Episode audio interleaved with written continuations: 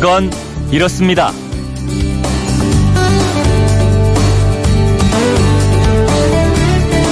안녕하십니까 오승훈입니다. 중국이나 대만 같은 나라는 이미 오래전부터 시행 중인데요. 우리나라도 이제 일회성 이벤트가 아니라 정례화가 되는 것 같습니다. 정부가 이번 추석 연휴에도 고속도로 통행료를 면제해 주기로 했는데요. 언제부터 어떻게 시행되는지 알고 계신가요? 올 추석 연휴 고속도로 통행료 면제, 그건 이렇습니다. 면제 기간이 23일 0시부터 25일 자정까지니까 이미 시작됐습니다. 오늘 0시 이후에 고속도로 톨게이트를 진입한 차량은 목적지 톨게이트를 빠져나갈 때 통행료를 내지 않아도 되는데요. 많은 차량이 이용하는 경부고속도로나 중부고속도로 같은 한국도로공사가 관리하는 고속도로는 100% 공짜고요. 서울 외곽순환고속도로나 인천공항고속도로 등의 민자도로 역시 무료인데요. 다만 일부 자치단체가 관리하는 도로나 고속화도로만 유료입니다. 그러니까 거의 다 공짜지만 100% 공짜는 아니다 이건데요. 헷갈리시면 어, 작년 추석이나 지난 설 연휴 때 무료였던 곳은 계속 무료다 이렇게 알고 이용하시면 되겠습니다. MBC TV에서 하는 전지적 참견 시점이라는 프로그램에서 이영자 씨가 소위 휴게소 먹방으로 큰 화제를 불러일으킨 적이 있죠. 과거에 기차역 앞에 역전 식당이나 버스터미널 주변의 터미널 식당, 또 고속도로의 휴게소 식당 등은 어, 뜨내기 손님을 상대한다고 해서 맛에 신경을 덜 썼는데 지금은 그렇지가 않다고 합니다. 완전히 달라졌는데요. 통행료가 공짜라니까 휴게소 먹방 투어를 해봐도 좋을 것 같습니다.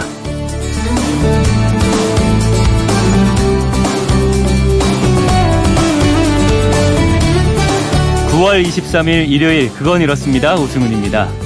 8월 한가위 연휴를 시작하는 첫날 오늘도 풍성한 차례상처럼 푸짐하고 맛있는 이야기 준비했습니다. 먼저 광고 듣고 본격적으로 시작하겠습니다.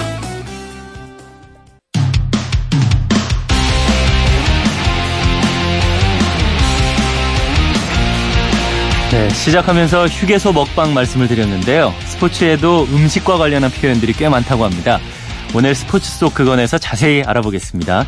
스포츠 동화 김종건 기자님 모셨습니다. 안녕하세요. 네, 안녕하세요. 네, 스포츠에는 속어가 참 많죠. 예, 그렇습니다. 그 굉장히 많고요. 그 특히 이제 표현 방식 가운데 이제 어차피 가장 먹는 것들이 기본적이기 때문에 음. 식과 관련된 것들이 많고요. 특히 이제 여러 스포츠에도 그런 속어가 있지만 야구가 굉장히 그 관련된 소가 많은 게요. 네. 이게 아마 스포츠의 특성하고 관계가 있을 겁니다. 이 야구가 역사가 이제 프로페셔널한 시작한 지 역사도 오래됐고 음. 더아웃에 앉아서 한 3시간 4시간 동안 선수들끼리 노닥거리면서 얘기를 할 수가 있거든요. 네. 그 야구라는 것 자체가 말의 스포츠인데 그렇게 다양하게 이제 얘기를 주고받다 보니까 그런 이제 속어라든지 뭐 이런 표현들이 많이 나온 것 같은데요. 그래서 음. 이번 주에는 그 알아두면 도움이 되고 어디 가서 이렇게 얘기할 음. 수 있는 그런 그런 관련 음식 관련 표현들만 모아봤습니다. 어, 음식 관련 속어 벌써 예. 흥미로워지는데 예. 어떤 예. 음식부터 그럼 시작할까요? 어, 먼저 그 요즘 여성분들이 아마 가장 많이 좋아하는 게 이거 아닐까요? 치즈. 것 같은데요. 음. 네. 그 야구에서도 치즈라는 표현을 씁니다. 근데 이때 치즈는 이 타자가 치기 쉬운 빠른 공 을 치즈라고 합니다. 그러니까 스트라이크 존에 높게 들어오는 공은 high cheese. 음. 그다음에 이제 포수 무릎 높이에 낮게 오는 공은 그냥 치즈라고 부르고요. 그러니까 오, 이게 예. 왜 어원이 이렇게 됐는지까지는 잘 모르겠는데 그러니까 아마 이게 뭐 자기네들도 뭔가 이게 즐겨 하는 네. 타자 입장에서 보면 즐겨 하는 음식 이라는 뜻에 아마 유래하지 않을까라는 생각이 음. 들고요. 그 다음에 이제 옥수수 통조림이라는 표현이 있습니다. can of corn이라고 해서 나오는데 어, 예. 예, 이게 뭐냐면 그 높이 솟아 올라가지고 pop-up fly처럼 수비수가 아주 잡기 쉬운 공을 말하는데 어, 예. 이거는 유래가 있습니다.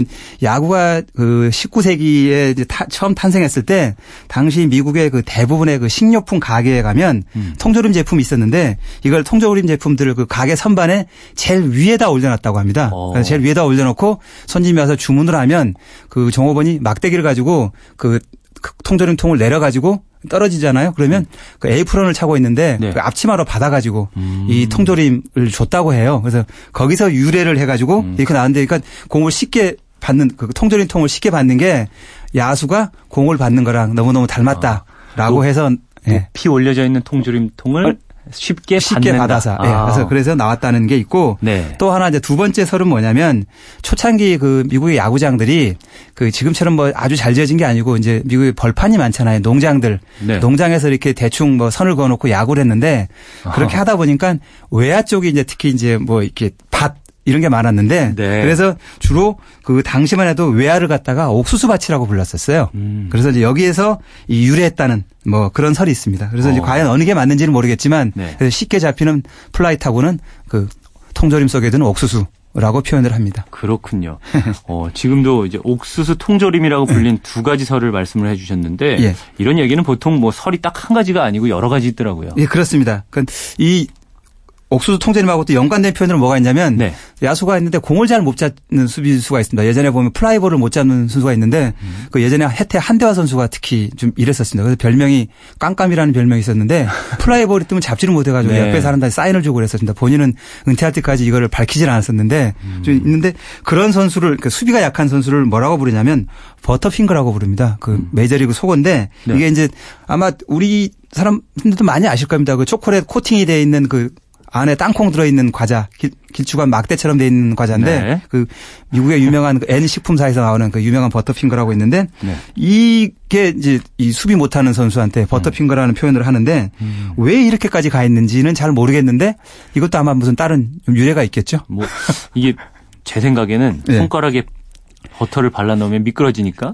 저도 어느 정도 그런 생각을 했었습니다. 그러니까 이게 먹다 보면 미끌미끌해가지고 예. 그래서 놓쳐서 하지 않을까라는 생각을 하고 있고요. 네, 그다음에 이제 이 이 비슷하게 이제 쿠키하고 샐러드라는 오. 속어도 있습니다. 과자 샐러드인데 이게 뭐냐면 타자가 치기 쉬운 공. 아까 어. 치즈도 얘기하셨지만 네. 타자가 시, 치기 쉬운 공도 쿠키 혹은 샐러드인데 아마 그러니까 쉽게 잘 먹을 수 있는 뭐 그런 데서 유리하지 않았나라고 보고요. 네. 그다음에 미트볼이라는 표현이 있는데 이거는 이 홈플레이트 한가운데 공이 밋밋하게 들어오는 공. 그러니까 음. 우리는 이제 밋밋하게 들어오는 공이라고 하는데 그걸 미국에서는 그 미트볼이라 그러고 음. 일본에도 똑같은 표현이 있습니다. 일본에서는 이거를 달콤한 공 한자로 감구 달콤할 음. 감자에서 감구라 그러는데 일본어로 하면 아마이다마라고 합니다. 같은 표현들입니다. 네. 그러니까 먹기 좋은 거 이런 것들은 치기 예. 쉽고 잡기 쉽고 이런 쪽으로 표현을 하네요. 예. 재밌는데요. 예.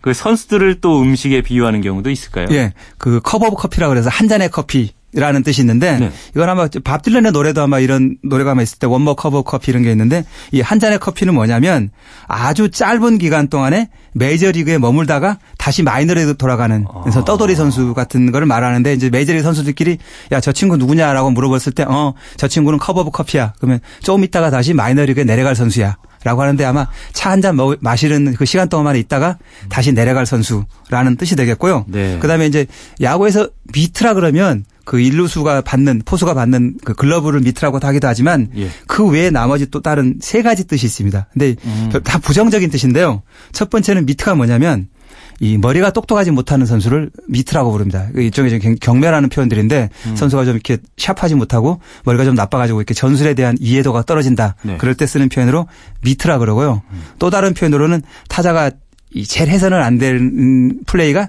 삼진을 먹는 거거든요. 네. 어떤 식으로 플레이가 일어나게 해줘야 되는데 하다못해 땅볼이라도 쳐줘야 되는데 그렇지 못하고 삼진을 먹었을 때 음. 감독이 정말 화가 나는데 이럴 때 이 미트라는 표현을 쓰고요. 네. 그다음에 세 번째로 더 화가 나는 경우인데 주자로 나와가지고 쉽게 아웃되는 선수가 있습니다. 뭐 견제구 걸린다든지 아니면 그 베이스 러닝을 잘못해가지고 이렇게 아웃되는 선수가 있는데 음. 그런 베이스 러닝에 약한 선수를 또 미트라고 부릅니다. 그러니까 이 세 가지 모두가 다 사실은 더 감독들이 좋아하지 않을 선수의 스타일인 거죠. 음, 미트는 주로 부정적인 뜻으로 쓰이는 거군요. 예, 예. 지금 야구에 관련된 이런 음식 속어 비유들을 예. 좀 살펴봤는데 예. 여기서 정리를 좀 하면서 잠시 노래 한 곡 들으면서 쉬어갈까요? 예. 오늘은 어떤 노래 추천해 주시겠습니까? 어, 9월의 끝자락에 그 어울리는 곡인데요. 네. 그린데이의 그 Wake Me Up When September Ends를 추천합니다. 네, 듣고 오시죠.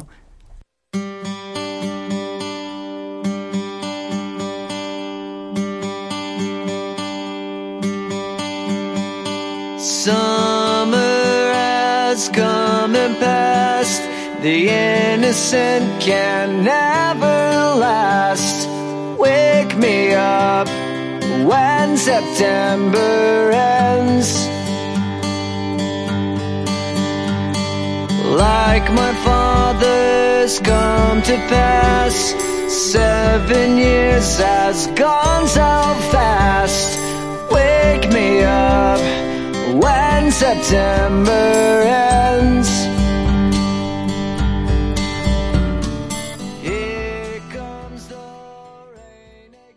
일요일에 마련하는 스포츠 속 그건 김종건 기자와 함께하고 있습니다. 김 기자님, 네. 후반전인데 네. 그 휴대폰 뒷번호 9629님이 네. 야구 경기를 보면 선수와 심판 간에 혹은 감독과 심판이 뭔가 대화를 할 때가 있던데 대체 무슨 말을 하는 건가요? 이렇게 질문을 보내주셨어요. 이 궁금증 좀 풀어주세요. 예. 네. 그 이제 대부분 아마 관중들 그 보시는 분들은 그 감독하고 심판하고 뭐 룰의 해석을 놓고 얘기를 한다든지 그다음에 이제 서로 다른 부분에 대해서 뭐 논쟁을 하겠구나라고 네. 생각을 할 건데. 그렇죠. 네. 그게 아마 대부분이 맞을 거고요. 음. 근데 꼭 그렇지 않은 경우도 간혹 나옵니다. 이제 그게 그 예전 프로야구 초창기 하나 가장 상징적인 사건이 있었는데요. 예전에 아마 지금 올드 팬들은 잘 아실 텐데 MBC 청룡을 지휘했던 고 김동엽 감독 굉장히 카리스마 있는 감독인데 네. 그 김동엽 감독이 목발을 짚고 나와가지고 항의를 했던 음. 사건이 있습니다. 아마 그, 그 사진으로도 유명해가지고 많은 분들이 아실 텐데 네. 이 김동엽 감독이 그 실업야구 시절부터 굉장히 그 쇼맨십이 좀 많았었습니다. 그리고 이제 프로야구 초창기까지 아주 개인적인 인기가 좀 있었고요. 그다음에 네. 이제 이분이 뭐가 또 이 이제 전치적이냐면 그 당시 프로야구 초창기에 야구가 성공하기 위해서는 착한 사람도 필요하지만 그 반대로 욕을 먹어줄 수 있는 악인도 필요하다. 음. 내가 그 악역을 대신하겠다라고 했을 정도로 굉장히 그런 면에서는 좀 깨우치었던 분이었었거든요. 예. 근데 이분이 그 재밌는 게 뭐냐면 관중들한테 좀 이렇게 뭔가를 감독도 뭔가를 좀 보여주고 팬한테 어필해야 된다라고 해가지고 빨간 장갑을 끼고 이렇게 나와서 그라운드에서 이렇게 선수를 지휘하고 막 했었었어요. 음. 그래서 별명이 빨간 장갑의 마술사 였었고요. 네. 또 하나는 뭐냐면 그 이 여성분들이 보고 보기에 좀 멋있게 보이고 좀 남성미가 좀 있게 보여야 된다고 해가지고 야구복을 입을 때 그 바지 안에다가 속에다가 그 슬라이딩 팬츠를 입습니다. 선수들이 슬라이딩 할 때 이 바닥에 쓸리면 아프니까 어. 두터운 이런 팬츠를 하나를 속에 껴입습니다. 그렇게 어. 해야지 안 아프거든요. 그다음에 네. 유니폼이 찢어지더라도 상처가 안 나는데 그 슬라이딩 팬츠를 감독은 사실 입을 필요가 없는데 네. 김동혁 감독은 입었고 근데 그것도 모자라 가지고 엉덩이가 좀 빵빵하게 보여야 멋있다 그래 가지고 수건을 안에다 놓고 이렇게 입어 가지고 이렇게 불룩하게 해 가지고 나왔던 어. 감독이었습니다. 굉장히 굉장하셨던 분인데 네. MBC 청년 시절에 이렇게 감독을 지하다가 이제 사고가 나가지고 다쳤었어요 다리를. 네. 그래서 목발을 짚고 이제 이렇게 다녔었어요. 깁스를 하고 목발을 짚은데도 이 경기를 했었는데 그날이 아마 잠실에서 MBC하고 해태하고 경기했던 걸로 기억이 나는데 네. 해태가 초반에 점수를 많이 내가지고 뭐 MBC가 이제 묵사발이 났었습니다. 거의 뭐 경기는 이제 이기지는 못한 상황이고 팬들이 이제 뭐 야 경기가 이제 뭐 재미없다라고 하고 이제 홈팬들이 뭐 집에 일찍 가자라고 뭐 이제 이런 분위기가 음. 나오는 상황인데 음. 갑자기 김동혁 감독이 목발을 짚고 더가웃에서 심판한테 걸어 나왔었어요. 뚜벅뚜벅 걸어 나왔는데 관중들이 이제 깜짝 놀랐죠. 어? 저 감독이 왜 나오지라고 했는데 네. 김동혁 감독이 주심한테 딱 가더니 이 목발을 딱 주심에게 겨눈 다음에 오. 뭐라고 그랬냐면 야, 야, 나 5분만 떠들다 갈게. 라고 그런 거예요. 그러니까 처음에 주심이 네. 서로 이제 사석에서 잘 아는 분이어서 할 때는 그잘 모르지만 네. 형 형이라고 부르거든요. 형 여기 왜 나왔어요? 미쳤어요? 그랬더니 네. 야 얘가 지금 이런 상황인데 내가 그냥 뭐라도 안 하면 안 되니까 야 내가 5분만 떠들 거야. 그냥 내가 이따 갈 테니까 그냥 그렇게 알아라고 그러면서 그 다음부터 혼자서 계속 뭐라고 뭐라고 소리를 하는 거예요. 네. 그러니까 심판도 이 보면 대충 알잖아요. 아 지금 이 상황에서 뭐 뭐 할 건 아닌데 관중들 위한 거구나라고 싶으니까 음. 알았어 심판이 알았어 그럼 형 마음대로 하는데 3분만 하고 가. 라고 얘기를 한 거예요. 그래가지고 네.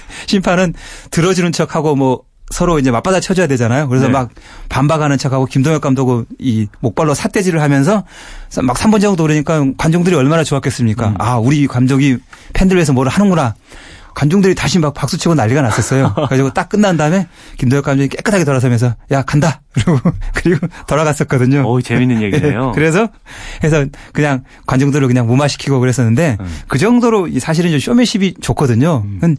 실제로 야구를 하다 보면 정말 이제 이 경기는 무의미하게 끝나는 그런 막판이 있거든요.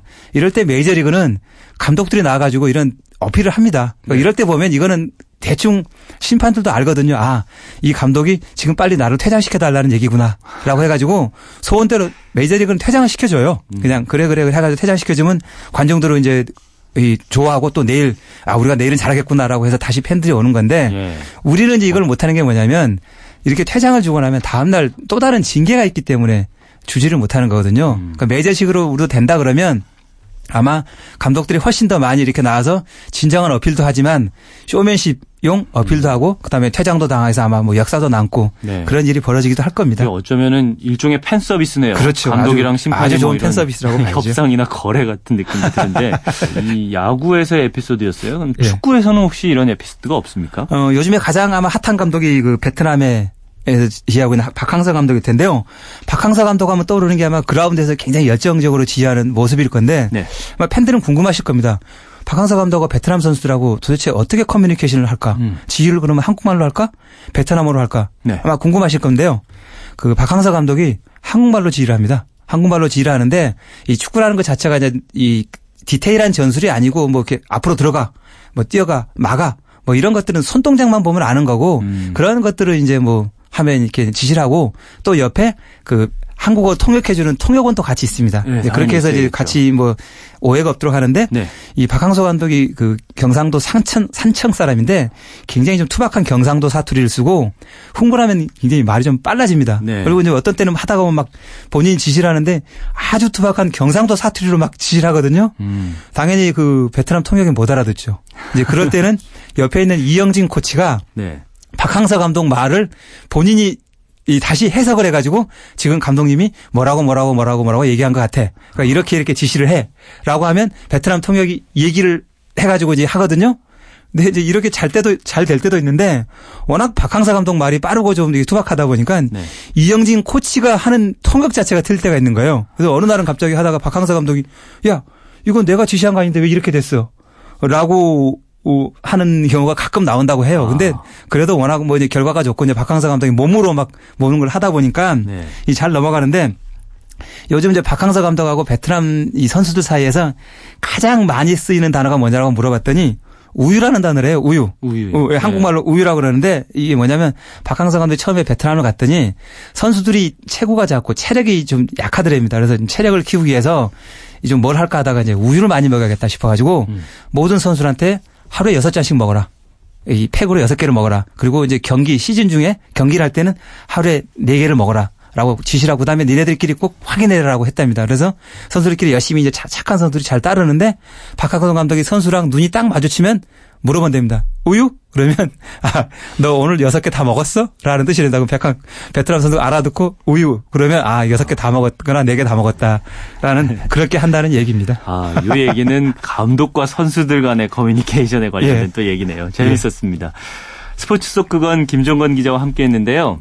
김 기자님은 수요일에 또 뵙기로 약속을 했죠? 예. 예. 추석 연휴 잘 보내시고 그날 추석 연휴 마지막 날에 또 뵙겠습니다.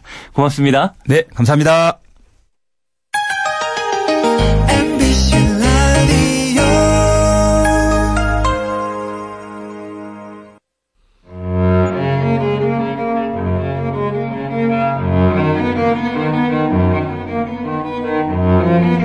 일요일을 채우는 클래식 명곡의 그 숨은 이야기까지 들어봅니다.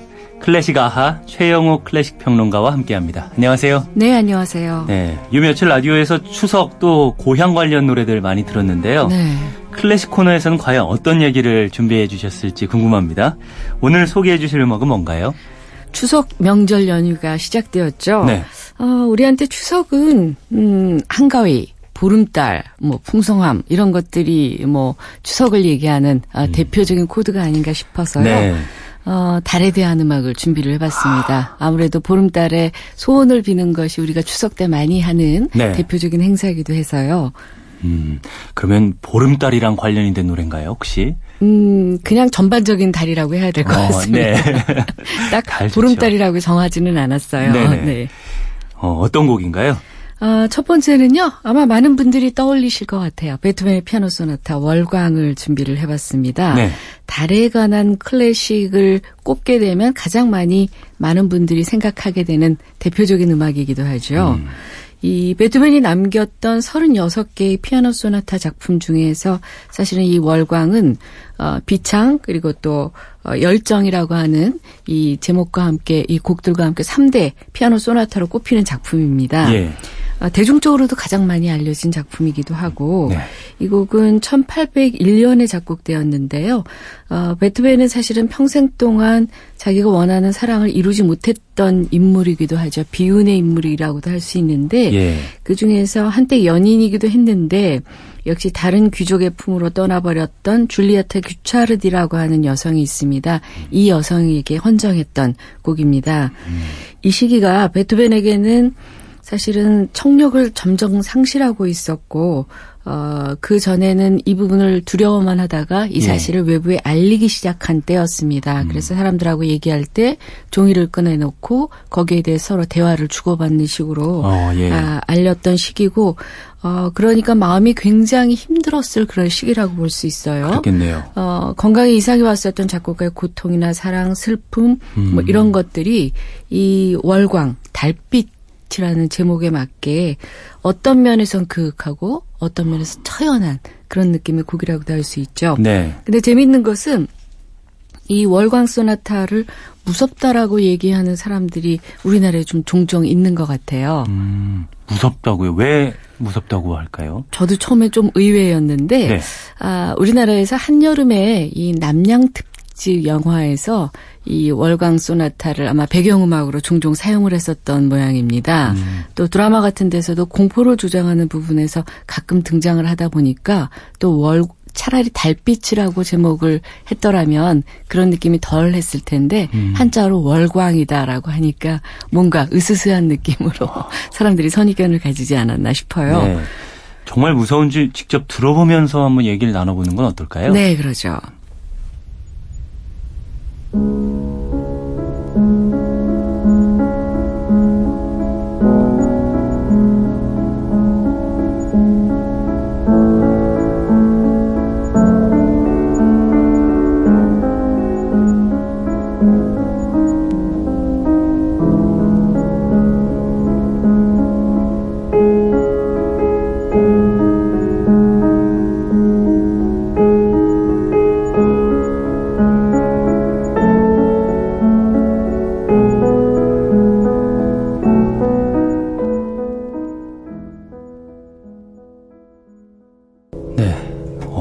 시작할 때 네. 우리 전현민 PD가 여자들이 도끼를 품을 때 드라마 속에서 이게 노래가 나온다 이런 얘기를 했는데 네, 아주 생생한 표현이었어요. 어, 그 얘기를 듣고 음악을 듣고 있으니까 네. 정말 그런 장면에 어울린다는 생각도 아, 들고 아, 무섭다는 게 이런 의미인가 네. 예, 이렇게 느껴지더라고요. 앞부분에 이제 피아노 도입 부분이나 단조로 시작하는 그런 부분들이 음. 그런 느낌을 가질 수밖에 없을 것 같고 네. 또 불멸의 연인이라는 영화 속에서 보면 베토벤이 피아노에다가 귀를 대고 이걸 연주하는 약간 괴이스러운 모습에서도 아. 나오기는 하거든요. 네. 그래서 사실은 아까 말씀드렸지만 베토벤이 평생 동안 자기가 사랑했던 여인과 사랑을 이룬 적이 한 번도 없었기 때문에 네.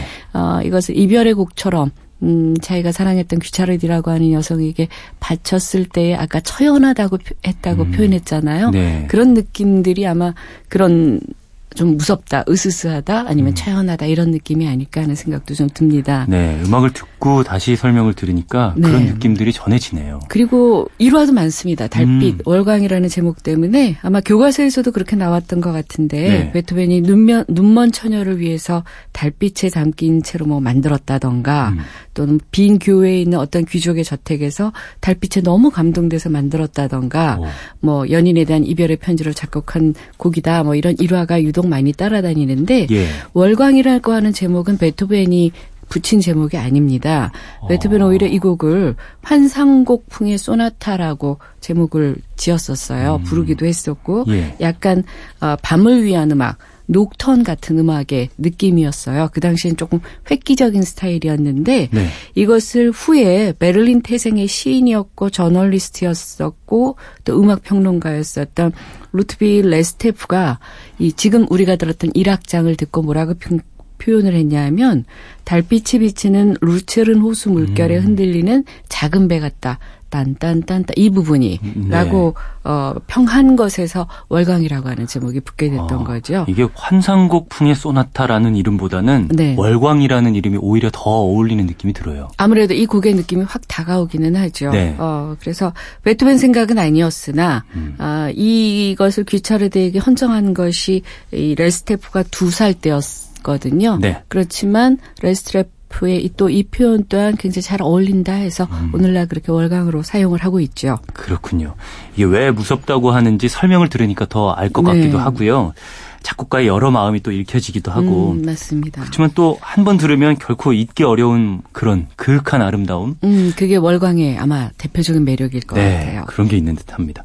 네. 이 달과 관련된 또 다른 음악이 있을 것 같아요. 음, 베토벤이 사랑하는 여인에게 이 곡을 바쳤다고 월광을 설명을 했는데 네. 이번에는 역시 사랑과 같은 코드긴 한데 상사병을 앓고 있는 배우의 연기를 보고 만든 음, 곡이 있습니다. 물론 네. 작곡가가 상사병을 앓았던 건 아니에요. 네. 프랑스의 작곡가 드뷔시가 만들었던 달빛이라고 하는 곡인데요. 네. 이 곡은 베를린의 시집 우아한 축제 중에서 하얀 달 속에 한 구절을 인용해서 제목을 붙였던 곡입니다. 음. 이 드뷔시가 만들었던 드뷔시는 인상파의 인상주의 음악의 대표적인 작곡가거든요. 예. 우리나라에서는 고전파 낭만파를 좀 지나서 인상주의 쪽으로 가면 좀 어렵게 생각을 해요. 음. 약간 모호한 음악이다. 선율도 익숙하지 않다라고 얘기를 하는데 드뷔시 이 초기의 달빛 같은 음악은 어, 낭만파와 그렇게 크게 다르지 않아서 비교적 굉장히 익숙한 음. 아름다움을 표현하는 그런 곡이기도 합니다. 네. 이 서정적인 피아노 곡집이었었던 베르가어 마스크 모음곡 중에서 제 3곡에 속하는 곡인데요. 1890년에 작곡했고 1905년에 출간이 됐었던 곡입니다. 예. 이 두비씨가 어 베르거 마스크라고 하는 그 지역을 여행을 하다가 어 무언극을 보게 됐는데 음. 거기서 그 무언극 속에서 피에로가 상사병을 앓는 모습을 어 연기를 했다고 해요. 네. 그걸 보고 이제 이 곡을 어 만들었다고 하죠. 음. 어, 그런데 굉장히 아름다운 곡이고 또 피아노 곡이기도 하고 어, 이후에 그 지휘자였던 스토콥스키가 오케스트라로 편곡을 해서 또 연주를 했기 때문에 두 가지 버전으로 연주되고 있는 그런 곡이기도 합니다. 네, 이 곡은 들으면서 이야기를 나누면 어떨까 싶은데요. 그럴까요? 네. 네.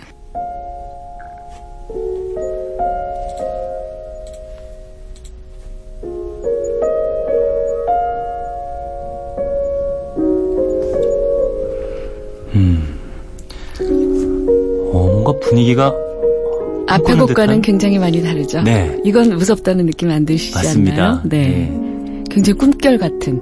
네, 맞아요. 어, 그런 느낌. 예쁜 환상적이고. 꿈의 느낌이 좀 음, 나는 맞습니다. 것 같아요. 음, 드뷔시의 달빛 좀 설명을 좀 해주시죠. 네, 굉장히 감각적인 곡이에요. 음. 프랑스 작곡가들의 곡들이 대부분 그런 감각적인 것을 선호를 했기 때문에 그런 느낌인데 어, 이 들, 아까 이제 말씀드렸던 그 무언극에서 상사병을 앓고 있는 피에로의 모습을 보고 이제 만들었던 곡인데 네. 이 상사병이라는 코드 때문에 그랬는지 모르겠지만 굉장히 많은 대중 예술에 이 음악이 등장을 합니다. 네. 어, 게리 마샬 감독의 1991년작 영화 프랭키와 쟈니라고 하는 영화에서도 이 곡이 두 사람의 사랑을 이어주는 그 음. 매개체로 나왔었고요. 예. 뭐 오션스 일레븐이나 그린 파파야 향기, 연인, 도쿄 소나타, 트와일라이트 같은 영화에서도 어, 이 부분이 나오는 부분입니다. 굉장히 많이 나왔네요. 네. 지금 들어보셔도 굉장히 그윽하면서도 사람들 마음에 그냥 훅 들어오는 그런 어. 느낌이기 때문에 맞아요. 아무래도 대중적으로도 큰 사랑을 받는 곡이라고 할 수 있죠. 네. 아주 몽환적이고 그 뭐라고 할까요? 포착하기 힘든 세계의 신비로움이라고나 할까? 음. 또는 손에 잡힐 듯 잡히지 않는 그 미묘한 그런 느낌, 뭐 이런 것들이 어, 굉장히 인상적인 그런 곡이라고 할 수 있습니다. 네. 뭔가 편안함이 느껴지는데, 네. 네. 마저 계속 들어볼까요? 네.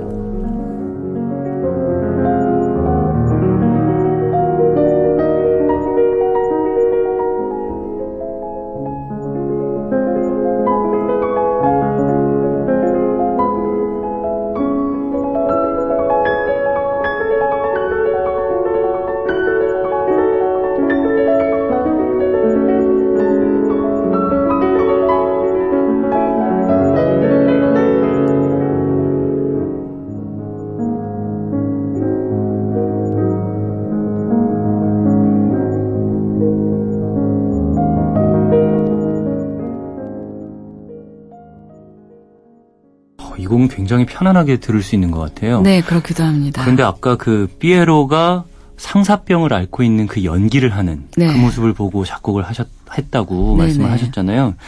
베토벤의 월광도 어쩌면은 짝사랑. 그렇죠. 네. 네.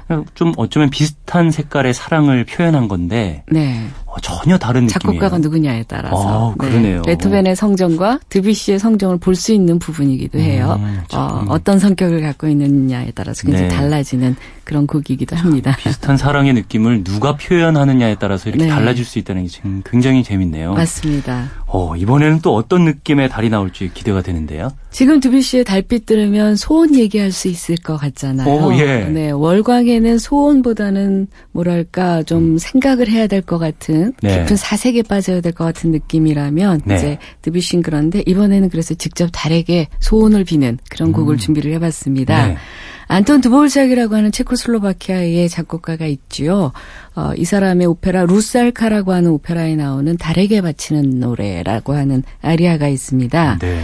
이 루살카라고 하는 오페라를 먼저 잠깐 소개를 해야 되는데 이 체코판 인어공주라고 보시면 돼요. 음. 우리 보통 인어공주 하면 안데르센의 동화 그리고 어 디즈니에서 만들었었던 그렇죠. 뭐 이 이 작품을 떠올리시는데 네. 그것을 체코판 오페라 버전이라고 생각을 하시면 됩니다. 네. 이 체코 지방의 민간 설화를 근간으로 해서 만들었는데요. 체코의 시인이었었던 야로슬라프 크바필이가 쓴 대본을 기초로 해서 1900년에 작곡된 어, 3막짜리 서정 오페라입니다. 음. 1901년에 어, 코바로비치라고 하는 지휘자의 지휘에 의해서 프라하 국립극장에서 초연돼서 찬사를 받은 성공작이기도 하고요. 예. 스메타나라고 하는 작곡가의 팔려간 신부와 함께 체코를 대표하는 오페라입니다. 음. 대개 오페라는 이탈리아에서 발생한 장르이기 때문에 예. 배경이 달라져도 대부분은 이탈리아어로 작곡한 오페라들이 대부분이거든요. 물론 프랑스 작곡가들은 프랑스어로 만든 그런 부분도 있고 독일 오페라들도 있지만 이 지금 루살카라고 하는 오페라 는 정말 드물게 체코어로 만들어진 오페라입니다. 예. 그래서 공연하기가 굉장히 어려운 오페라예요. 음. 난이도도 쉽지 않고 왜냐하면 이 곡을 연주하기 위해서는 그동안의 오페라 가수들은 되게 이태리어로 노래하는 게 습관이 되어 있고 이태리어에 익숙해 있잖아요. 네. 근데 이거는 체코어로 되어 있기 때문에 처음부터 다시 체코어를 공부해야 되고 아. 체코어를 어 모국어처럼 제대로 표현해야 되기 때문에 굉장히 시간이 많이 아. 걸리는 아. 표현하기도 쉽지 않은 그런 작품이기도 합니다. 어, 궁금한 게 생겼는데요. 네. 오페라가 작곡이 되면 네. 그 나라 말로 작곡이 된 그대로 부르는 게 오페라의 부르는 방법 원래 작곡된 언어로 아. 그게 아니 가장 번역해서 조, 하는 경우는 번역을 하는 경우는 없어요? 이렇게 보시면 됩니다. 우리가 예. 영화 보실 때 네. 더빙을 해서 보는 영화와 자막으로 보는 영화의 느낌이 틀리죠. 다르죠. 예. 자막을 선택한 이유가 뭐세요? 어.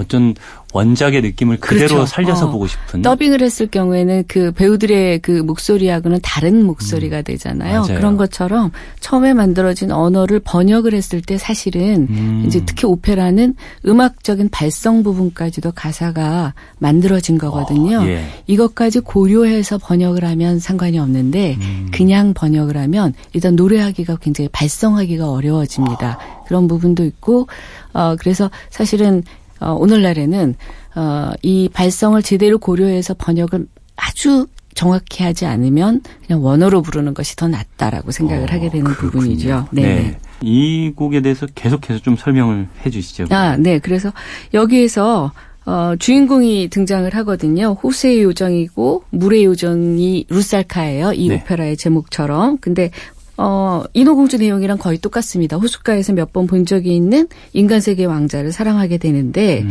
이 사랑을 이루기 위해서 인간이 되고자 아름다운 자신의 목소리를 반납하고 벙어리가 돼야 됩니다. 음. 근데 이제 여기서 뭐 인어공주를 아시는 분들은 다 아시겠지만 조건이 따르게 되죠. 왕자의 마음이 변치 아, 말아야 된다는 조건부를 땄던 마녀의 마법약을 마시고 인간이 되는데 네. 어, 왕자가 이 루살카를 사랑하면 되지만 다른 나라의 공주와 사랑에 빠져서 어, 루살카가 갈 곳을 잃어버리게 되죠. 여기까지가 인어공주와는 다를 바가 없는 그런 전개인데요. 네. 인어공주에서는 그냥 왕자에 대한 사랑 때문에 왕자를 죽여야만 다시 인어가 될 수 있음에도 불구하고 그냥 물것 작품이 되어버리는 비극으로 끝나게 되잖아요. 네. 음, 근데 여기서는 루살카 속에서는 어, 루살카의 키스를 받고 이 왕자가 루살카의 품에서 죽어가는 것으로 정리를 하고 있습니다. 그것을 루살카는 함께 죽지도 못하고 어, 자신이 사랑했었던 왕자의 비극을 바라보면서 영원히 홀로 살아가는 음. 어, 그런 어, 작품이에요. 그래서 그의 영혼을 사람들에게 신에게 위탁하고 호수 깊은 곳으로 들어간다는 이야기인데 네. 이 가슴 아픈 사랑의 비극에서 이 루살카가 부르는 아리아가 달에게 붙이는 노래입니다. 아. 어, 사랑하는 왕자님을 만나게 해달라고 달님에게 간절하게 요청하는 그 요정의 고뇌를 담은 그런 음. 곡인데요. 굉장히 아름다운 곡이라 네. 이 곡은 소프라노들이 많이 부르는 곡이기도 하고 사랑하는 분들이 굉장히 많은 곡이기도 합니다. 음. 어쩌면 소원을 비는 노래인데 어, 매혹적인 곡이잖아요. 좀더 네. 여러분들이 음악을 들을 시간은 좀 드려야 될 것 같아요. 네. 어, 드보르자기 오페라 루살카 중에서 달에게 바치는 노래 마저 들으면서 최용욱 평론가와는 여기서 인사를 나누겠습니다. 네, 감사합니다. 감사합니다.